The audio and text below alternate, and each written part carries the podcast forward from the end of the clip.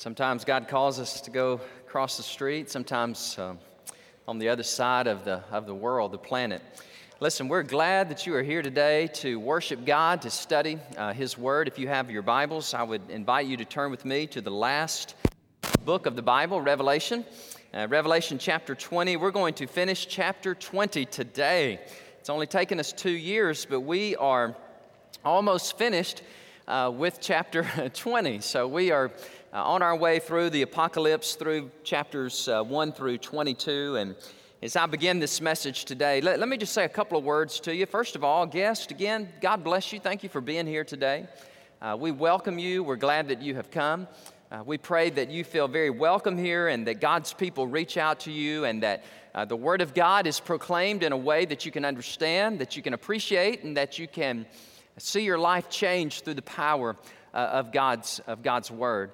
And so, um, again, just want to welcome you here and church family. I, uh, I don't know, I was just thinking about this message uh, yesterday, well, it was a couple days ago. I was uh, going over the sermon again, and, and I was just thinking about how, how that annoys me when it does that. But, um, but I, was, I was just thinking about how, you know, I, I love to preach God's uh, word, and, and, and I really do appreciate you listening uh, to God's word. Uh, the more I am in ministry, the more I am convinced that Great Hills Baptist Church is an ecclesiastical anomaly, uh, that we're very much uh, different than uh, probably 90 plus percent of the churches in America today because we still uh, teach through the Bible. We still th- teach through uh, verses and chapters and even entire books. And so uh, I am convinced that the greatest thing I can do for you is to uh, live a life of holiness and to prepare a message that will encourage you and challenge you uh, in your walk with God. And I just celebrate today. I celebrate all the good things that God is doing uh, in your life and in the life of our church. And so let me just uh, begin this message today. Uh, those words. Am I doing something wrong, Terry? Oh, goodness. Everything looks right. Okay, let's go with it. Go with this. Testing. One, two, three. You notice I asked Terry if I was doing everything right. I didn't ask my wife. You know, I was doing everything right. She... Because Terry might say, Yeah, you're doing great. My wife would really tell me like it is. So, okay, where, where was I? Um, oh, I'm preaching on hell today. That's what it is. yeah, so somebody asked me on the hallway, they, they were so kind, and they said, Listen, we thank you for, uh, for preaching the Bible. I said, Thank you for listening. And then I went up to the coffee shop, and they said, Brother Danny, what is going on today? Everything's just kind of breaking loose on us. Had a hard time getting to church today. And people were like, Yeah, it's just hard. I said, It may be because of the subject uh, that I'm preaching on, because today I'm going to share a message with you on the great white throne judgment of God. It is a passage of scripture that is very ominous. It's very riveting. One, one writer I read this week said it is the most difficult, troubling, hard passage of scripture in all the Word of God because it brings us face to face with our, our sinfulness and it brings us face to face with a holy, awesome, just, pure, righteous God and so it is the great white throne judgment. Let me, let me begin reading in Revelation chapter 20, and it starts there in verse 11 when it says, Then I saw a megon. A megon in the Greek was just it's large, prodigious. And not this little minuscule, smaller throne, but it is a massive, huge throne, a great white thronos. And we transliterate that word from Greek right into English. It is our word throne. In Greek, it meant a place of judgment. This is a place of judgment, a great white throne, and him who sat on it, from whose face the earth and the heaven fled away. Second Peter says the heavens and the earth as we know it literally dissolve at this moment. And there you are, and there God is, and there was found no place for them. And I saw, John said, I saw the dead, small and great standing before God. You said that's contradiction. How can dead be standing? Well, they are they're spiritually dead, but they're very much alive. Uh, they have been reunited with their eternal resurrection body. Their souls, their spirits have come together to this everlasting body, and they are standing before God, and books were opened. And another book was opened, which is the book of life. And the dead were judged according to their works by the things which were written in the books. The sea gave up the dead who were in it. Death and Hades delivered up the dead who were in them, and they were judged, each one, now notice this, every single person appearing before the great white throne judgment of God will be accurately, systematically judged according to his or her works. Then death and Hades were cast into the lake of fire, and this is the second death. And to me, the most ominous, perhaps the most difficult passage in all the Bible. Difficult not because it's not that I don't understand it, it's because I do understand it. And anyone not found written in the book of life was cast into the lake of fire. So, Father, we just humble ourselves before you today. Lord, recognizing that we need you. Lord, we need your grace. We need your wisdom to understand what we're about to read. And then, Lord, not only to understand it, but to, to allow it to really penetrate our hearts so that it, that it changes us. God, I pray for those within the sound of my voice that will one day appear at that throne. That God, they have no, they have no hope, they have no relationship with you. I pray, God, that that changes today. And that, Lord, before this hour is over, that they will say, Yes, Jesus, forgive me of my sins, cleanse me, wash me clean. And Lord, for the rest of us who will not appear that day, God, those of us that know you and, and are serving you, I just pray that you'd motivate us, encourage us. Help us, Lord, not to become weary while we're doing good, but help us to be faithful, Lord. Help us to be bold and help us to give you our, our very best, oh God, until you take us home. Lord, we love you, we trust you, we need you. And we're asking you, God, to speak to us and to challenge us. For we pray this in Jesus' name. Amen the, the statistics, the data that I came across this week, it's a little bit dated. I, it's the most pertinent that I could find in my study, but Newsweek magazine a few years ago did a poll. And they surveyed Americans about what they believed about the book of Revelation. I thought this was really interesting since we're studying Revelation, and we have been for the last almost two years. Newsweek magazine said, Here is our finding. This is what we found out when we polled Americans about what they thought about the grand apocalypse, the end book of all books. 36% believe that the book of Revelations contains some true prophecy. 47% of Americans say it's only a metaphor, a simile, it's just one big grand analogy. You ought not take it that seriously. One half of Americans polled believe that. Next, 55% believe that they are the faithful and they will be taken up in the rapture when Jesus Christ calls his church out of planet Earth. 55%, over one half believe that they will be raptured and taken out of this world. 74% of Americans believe that the devil exists.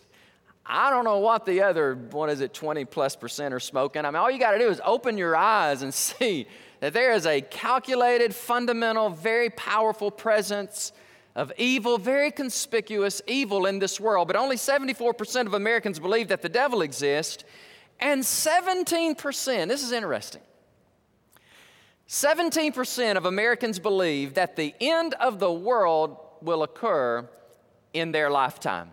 17%.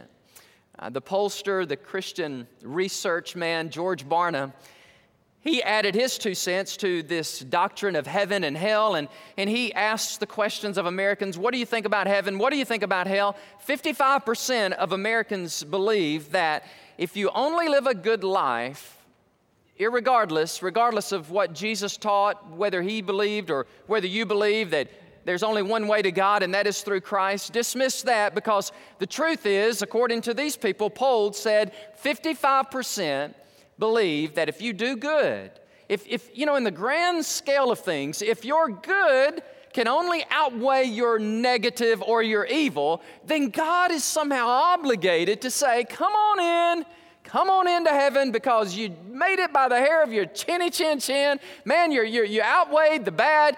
Come on in. One ha- now, that's totally erroneous, it's totally fallacious would you study the Word of God? But 55% of Americans believe that. What about hell? Oh, this is probably not going to surprise you. 30% believe in hell. 31% of Americans believe that there is an actual uh, geospatial place, geographical place in time, in eternity, called hell, a place of everlasting torment. 31% of Americans believe it. 37%, almost 4 in 10, say hell is, is really not a place, but it represents a state of permanent separation from God. And then 19% believe that, that when you use the term hell, it's a symbolic term, not referring to a physical place. Uh, 19%, two out of every 10 Americans. Well, what does the Bible say? That is a loaded question. Because when you ask, what does the Bible say? We, we live in such a biblically illiterate culture and, and when I say culture, I'm not talking about the outside culture. I'm talking about the ecclesiastical, ecclesiological culture in America. We are by and far, we have taken our, our, our theological brains and our Bibles and we have jettisoned them. So we really, in honesty, we don't know what the Bible says because we no longer read the Bible and we sure no longer preach the Word of God in the pulpits in America. You, know what I'm telling people today? When I call people in prospect Great Hills Baptist, call them and I say, Would you please participate in a grand experiment in Austin, Texas? Would you dare join my church, which is such an anomaly? We are so strange. We are so different, not only in Austin, but all over America, because we still teach and believe the Bible. And that's what I'm challenging people to do today. I'm calling them on the phone and say, Would you dare take the grand plunge and experiment and join my church? That's what I'm asking.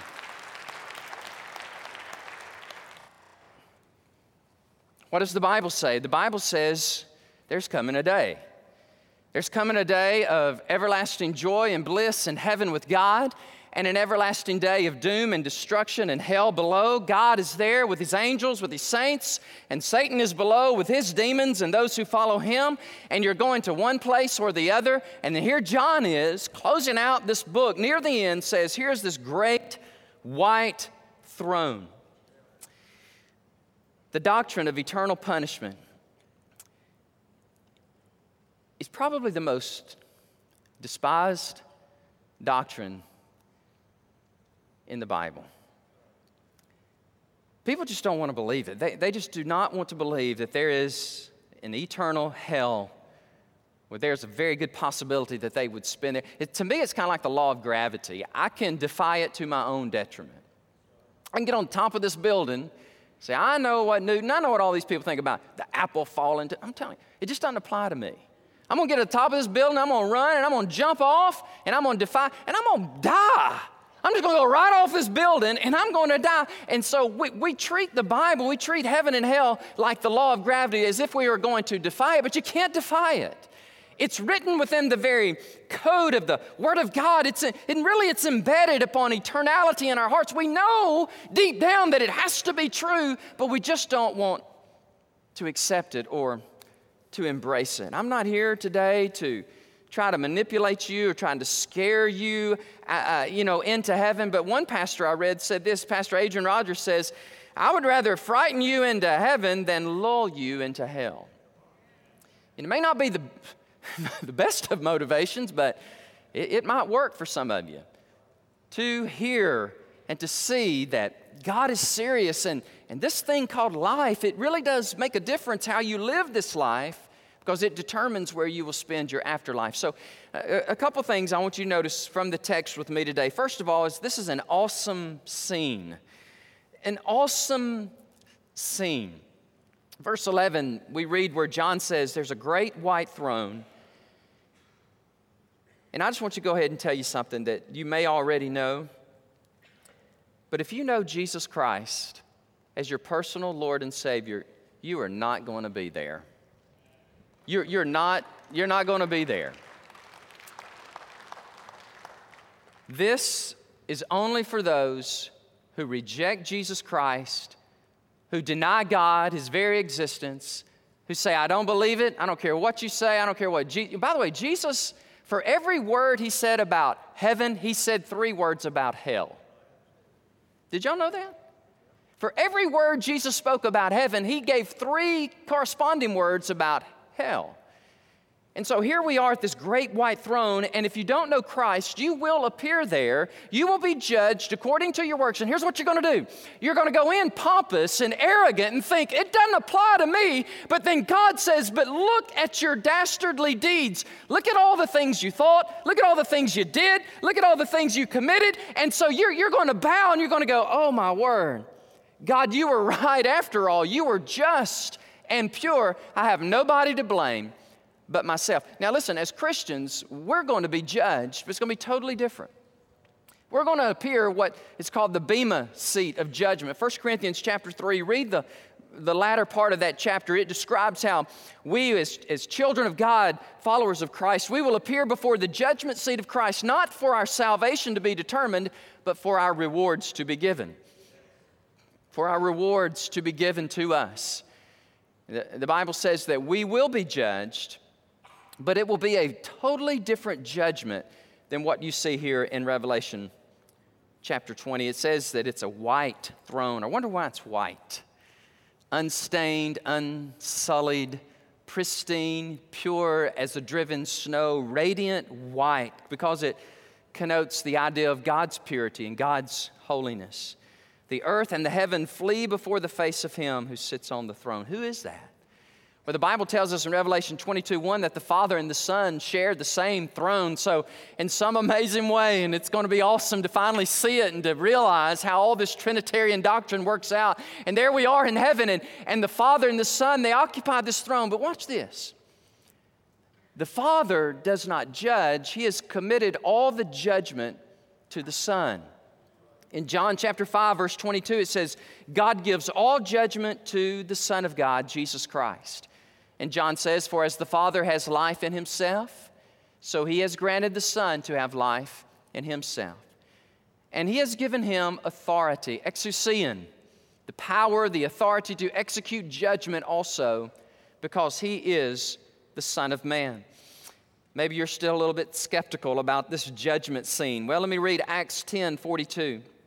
It says this, and he commanded us to preach to the people and to testify that it is God. It is He who has ordained, He was ordained by God to judge the living and the dead. Jesus Christ, God in the flesh, was ordained by the Father to judge the living and the dead. Acts 17 31 says, Because Jesus Christ, He has appointed a day on which He will judge the world in righteousness. And here's how God's going to judge the world by the man whom He has ordained. Now, watch this.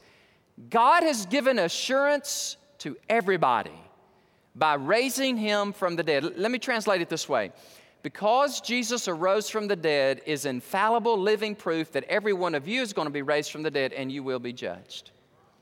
You will stand before God, even either as a saved Christian, born again, and you're, you're, you're standing to receive your rewards, or you're condemned to a devil's hell. It is an awesome, sobering scene. The Bible says that earth and heaven will flee away. 2 Peter chapter 3 says that they are literally dissolved and there's no place to hide. There's, there's no Adam and Eve in the garden trying to hide behind the, the bush or behind the tree, and, and there's, there's nothing. It, it's, it's just you and God. It's you're standing there before God, and there's nobody there but you and you alone. Your mother's not there, your grandmother's not there, your praying spouse is not there, your children not there, your pastor's not there. It's just you and God before this awesome judgment seat of God. Wow. And I think it's chill bumps on me. It makes me go, wow, Lord, this is absolutely astonishing. This, this is an amazing thing.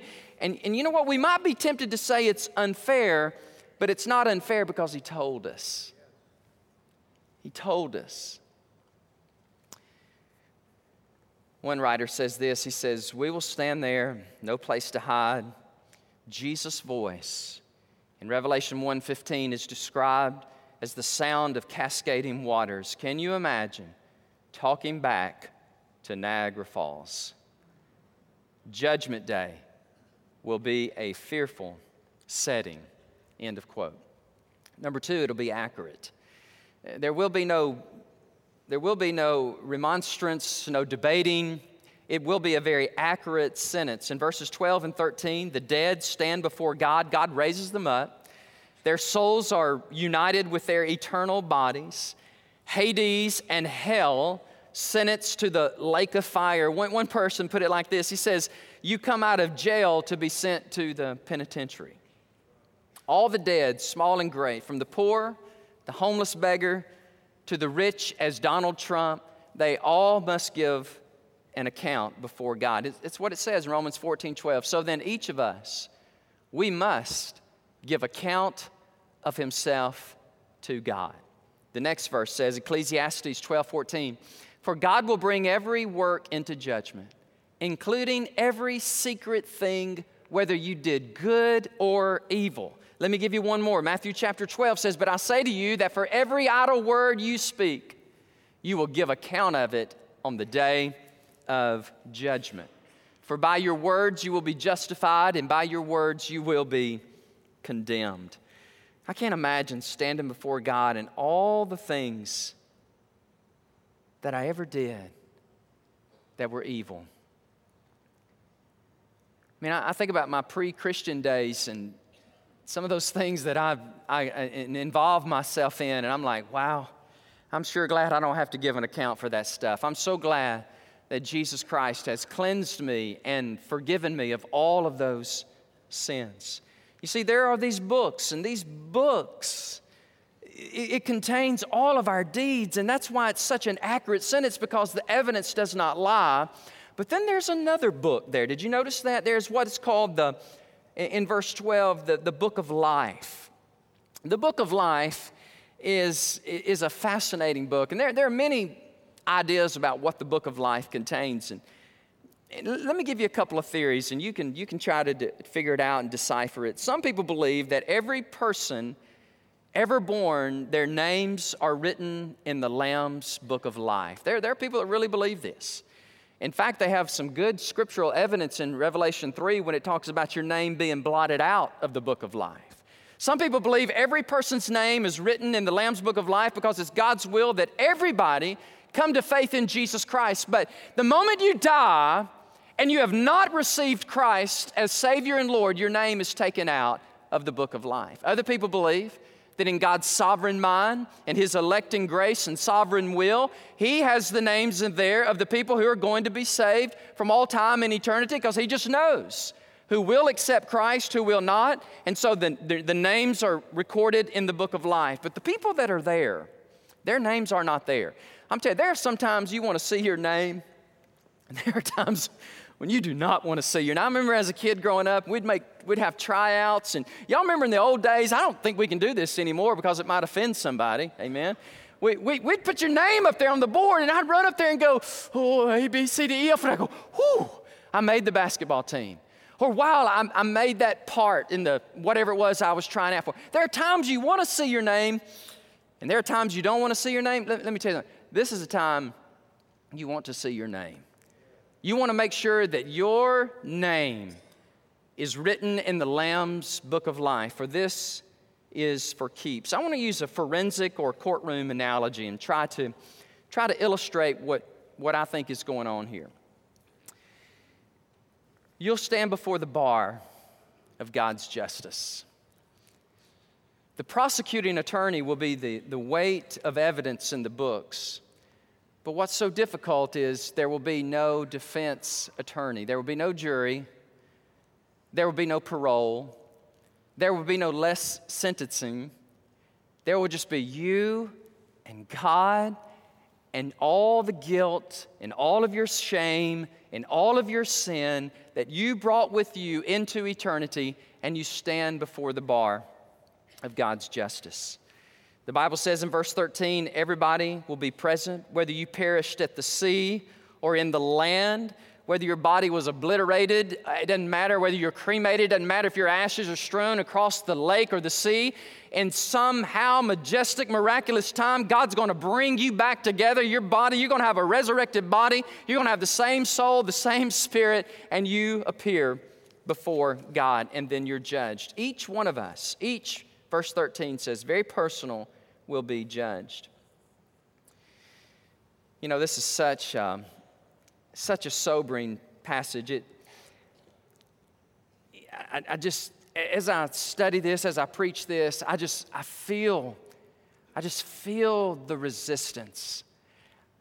I, I, I feel the offense. I feel with many of you, if you were polled and, and you would say in your heart of hearts, I, I don't know that I really believe this. Kind of be like me going to a, a cancer doctor, an oncologist. And I feel good. I mean, I, I really do. I feel, I feel great. I ran six miles yesterday. Felt good. Listen, I can run a lot better when it's 63 than when it's 103. Amen. I mean, I mean, I run, I feel good. And if, if, if I were to go to the oncologist and he'd say, Well, I've run some tests and I, and I need to tell you something, you, you, you know, go ahead and have a seat because there's cancer all in your body. And I would want to say, but, but no, you don't understand. I, am in good health. I just ran, and, and, and I, there's no cancerous cells in my body. He said, No, you don't understand. And, and he shows me the blood work, and he shows me the x rays, and, and I have a choice. I can either say, You're right, and I'm wrong, or you're a bona fide idiot. Get out of my face. There's nothing wrong with me. Nothing wrong with me. And I go on and live my life. And a few months later, I die a very painful death of cancer. Why? Because I didn't want to believe it. I think that is a just application for eternity. We don't want to believe this. We don't want to believe that God is some just, awesome, holy God that will hold me accountable for my sins because if that's true, then I cannot live like I want to live. I have to surrender my will to the God who created me. And if I surrender my will and ask for His forgiveness, He cleanses me and I go to heaven when I die. But if I don't, I go to hell and I have no one but to blame but, my, but myself. Whew. One writer said, is John MacArthur, he said, Those who refuse to plead guilty in this world, those who refuse to repent in this world and ask God for a pardon based on the substitutionary work of Christ in this world, they're going to face a trial after they die. And on that day, they will be guilty. Matthew 7 21 and 23 says, Not everyone who says to me, Lord, Lord, will enter the kingdom of heaven, but he who does the will of my Father who is in heaven.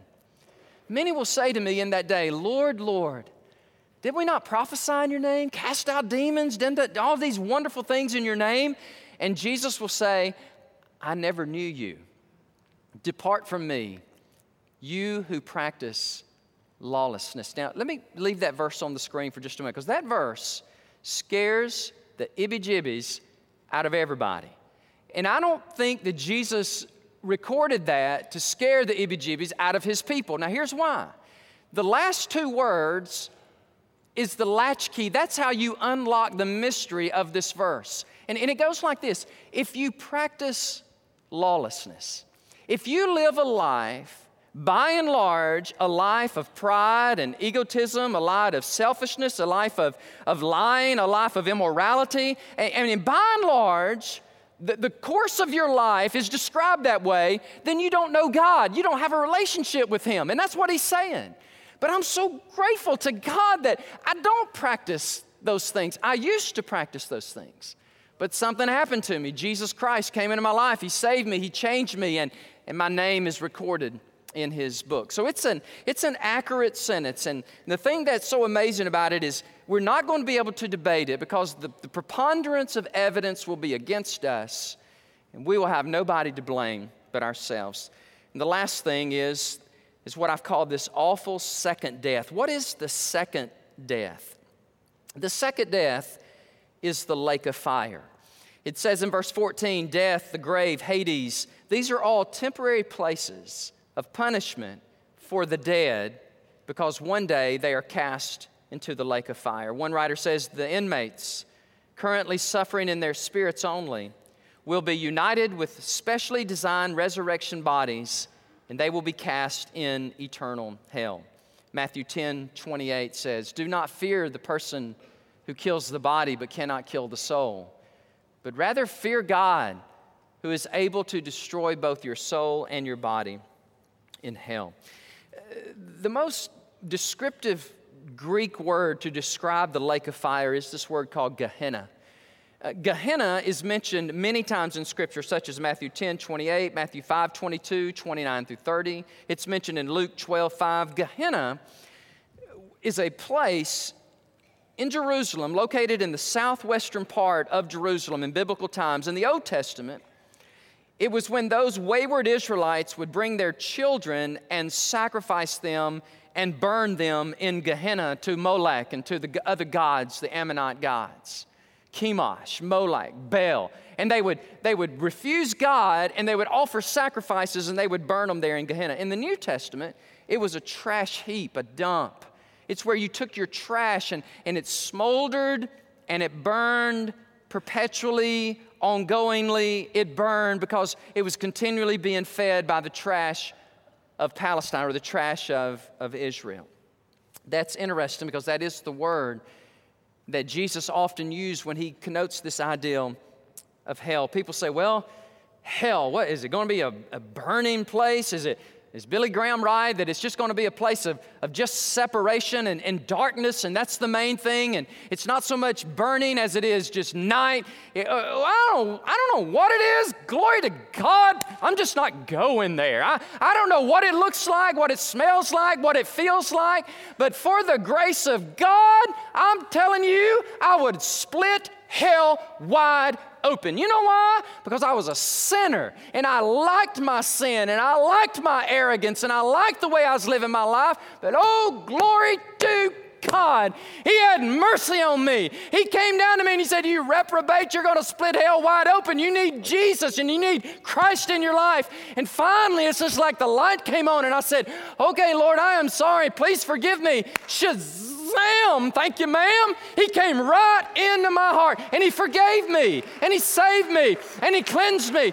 And God can do the very same thing for you. The only thing God cannot do is save an arrogant soul. He just can't. Some of you got your legs crossed, you got your arms this, you got your spirit bowed up, and you're just like, I don't, I don't know about all this. Jesus is either lying or he's telling the truth. And if he's lying, there is no hell. But if he's telling the truth, it's, it's real. Pastor David Jeremiah said this. He said, Sometimes I wonder if the reason God does not allow believers to be present at the great white throne judgment is because we would not be able to bear the looks of unsaved friends or relatives when they ask, In heaven's name, why didn't you tell me? Why did you never tell me? And Dr. Jeremiah says, whether they choose Jesus, that's not, that's not your responsibility. That's their responsibility. But whether they have the choice may be your responsibility. Beth Moore asks the question what did this vision have on the Apostle John? For John to see souls cascading into the lake of fire, what, what did that do to John? Perhaps it gave him even more compassion. Maybe it gave him even more urgency to record this. I know what it does to me. It changes me. It makes me a better Christian. It makes me want to tell people more. It makes me want to pray more. It makes me want to serve God more.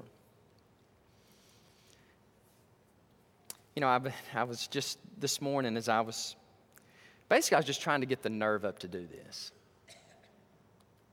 Can I just be real with y'all for a minute? I was trying to get the nerve up to preach this sermon. So I don't know what y'all do when you preach to about a thousand people on hell. I don't know how y'all do it, but I just started reading famous preachers who still believed it, like Charles Haddon Spurgeon. And I was reading his sermon this morning at 10 o'clock, just trying to get the nerve, the energy. And I was reminded of, of a great preacher of yesteryear. His name was Jonathan Edwards. And he preached sinners in the hands of an angry God. And colonial America was just taken by revival, and scores of people Uh, and then this is in the 1740s. Scores of people came to faith in Christ, and many historians, many scholars believe that was the galvanizing effect to catapult those nascent, struggling colonies into a bona fide nation, which enabled them to endure the Revolutionary War. Many people believe that. Jonathan Edwards, Perry Miller of Harvard University says was the greatest mind America ever produced. Now, there were some prodigious great minds. Benjamin Franklin and Thomas Jefferson were just two. Samuel Adams and Hancock. I mean, you, you think about the names, the men, the great intellects. And Perry Miller of Harvard said none was greater than Jonathan Edwards, the preacher in Massachusetts. Jonathan Edwards pastored his church for 17 years until they fired him. I can't imagine. Well, yes, I can. It, it just, it just happens. uh, he took a stand. He, he took a stand for regenerate church membership. He said, if you want to join my congregational church, you have to be born again. There's no halfway members, and, and, and so they fired him. So he left, and he became a missionary to the Native American Indian people. And then he got a call from Princeton University, and they said, We would like for you to be our president. So he became the president of the College of New Jersey, which today is Princeton. By the way, in many generations ago, the, the greater minds and the great moral authorities in America were the pastors. And we have totally jettisoned that. We have totally jettisoned that because we're too freaking cool. We won't preach the hard word of God because we got to be cool. We got to pack you in the pew so you can pay our salary, so we can drive our big cars and live the kind of life we want. And so, how dare I tell you about hell? How dare I might offend you and you may not give? And so, that's why I call us the great anomaly. If God tarries and we continue to do this, will Great Hills Baptist Church be viable? Will we be sustainable? Will we even make it? I don't know. I really don't know. But I'm trusting God that if we don't make it, and if I don't make it, and, and we just close it up, then at least I can stand before God and say, God, I know I was a wimpy dude at times, but God, I gave you my best, and, and here I am, and I have no regrets. If you don't believe me, go visit a church. This, go, go listen to pastors preach today. There are very, very few, and there are so many times where I say, why don't I just get on the homiletical bandwagon and quit doing what I'm doing? And I just want y'all to know before God, that is a very valid temptation to me at this time in my life. It is. It's very valid. How else are we going to make it? Who's going to come? Who's going to come listen to the rest of Revelation? Who wants to hear me talk about heaven and, and hell? And, and so I think in my weaker moments, in Great Hills, I don't know what y'all think about me, but if there's any good that comes out of me, you need to go thank my wife because she's the one that says, Don't you dare quit. I'll slap you upside the head if you ever quit.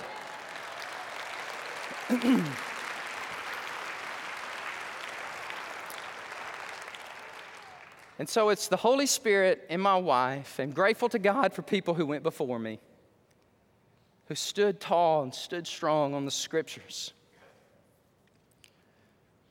But Jonathan Edwards preached a sermon, and it was called The Justice of God in the Damnation of Sinners. Listen to that. God is just in his condemnation of sinners. Charles Darwin in 1859 published the landslide, landmark book of all books in biological evolution, The Origin of Species. And they're not too far removed 1740, 1850. We, are evolving as a, as a nation. Of course, England is ahead of us. And, and Charles Darwin, his dad wanted him to be a pastor. And Charles Darwin is studying this and he's thinking through this very deep subject of heaven and hell. And he had an eureka moment, and Charles Darwin said, Poppycock, it's not true. Hell does not exist. And here's how I, Charles Darwin, God's gift to biology, here's how I know that hell is not real. Quote If hell is real, my brother's in hell, and all of my best friends are in hell, therefore it does not exist. What great logic. What great reasoning skills and syllogism. If I don't like it, it does not exist. And Gertrude Himmelfarb, in her biography of Charles Darwin, said this There may be more persuasive theological reasons to reject hell or to reject God, but there has never been a more persuasive emotional reason for Charles Darwin than to reject God and to reject the afterlife, reject it all based upon this damnable, that's what he called it, the damnable doctrine of eternal hell. Well, folks, I still believe it. I still, to my dying day, I hope that I'll continue to be strong and preach it and encourage people and warn people. Some of you are looking at me like, well, help me, brother. Talk to me. You about scared hell out of me. What, what is, what's going on? How do, I, how do I get out of this? How do I get there? Here's what you do. Listen to me carefully. This is very important. Don't miss what I'm about to say. You humble your recalcitrant, proud heart before God and you say, God, I am a sinner. Please forgive me. I give you my life. Boom. That's what happens. And when you do that, there's this divine exchange. God takes your sin and He goes, He throws it into the depths of the sea and, and He remembers it no more. And so when you die and you, and, you, and you go before God, and there is no sin in your life because Jesus Christ has cleansed you and you go into heaven, hallelujah. But if you die and you never did this, you never said, Lord, I am sorry. You appear before God. God, He plasters it in all these books. And He says, Do you remember that? Yes, I did. Oh, I, did. I thought you forgot about that. Whoa, man. You, do you remember this and this and this and this and this? And you go, Oh, God, I'm so sorry. Would you forgive me? He says, No, it's too late. You had your chance. You have your chance today. Would you stand before God today and say, I am sorry. Lord, I believe come down this aisle, take one of these pastors by the hand, and say, I am giving my hand to you, but I'm giving my heart to Jesus Christ. And I'm telling you, I am I'm ready to serve Him and live for Him. And I'm ready to abandon those lawless deeds. Those you who practice lawlessness, that's me. I don't want to do that anymore. I'm giving my life to Jesus Christ. He's the only one that can break this pornography. He's the only one that can break this addiction. He's the only one that can break my alcoholism. He's the only one that can break my, my mind, the things that I, that I think. Here, here's something the Holy Spirit showed me, and this is going to make some of you fighting mad, but I'm going to go ahead and tell you. You would rather look at naked women than go to heaven.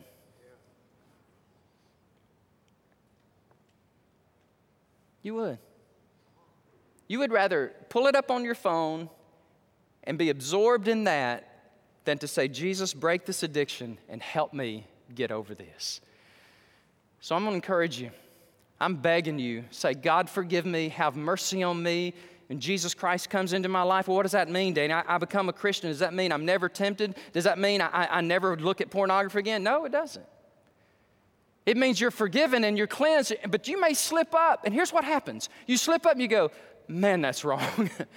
Lord, I'm sorry. And you cannot continue habitually doing what you used to do when Jesus is in your heart.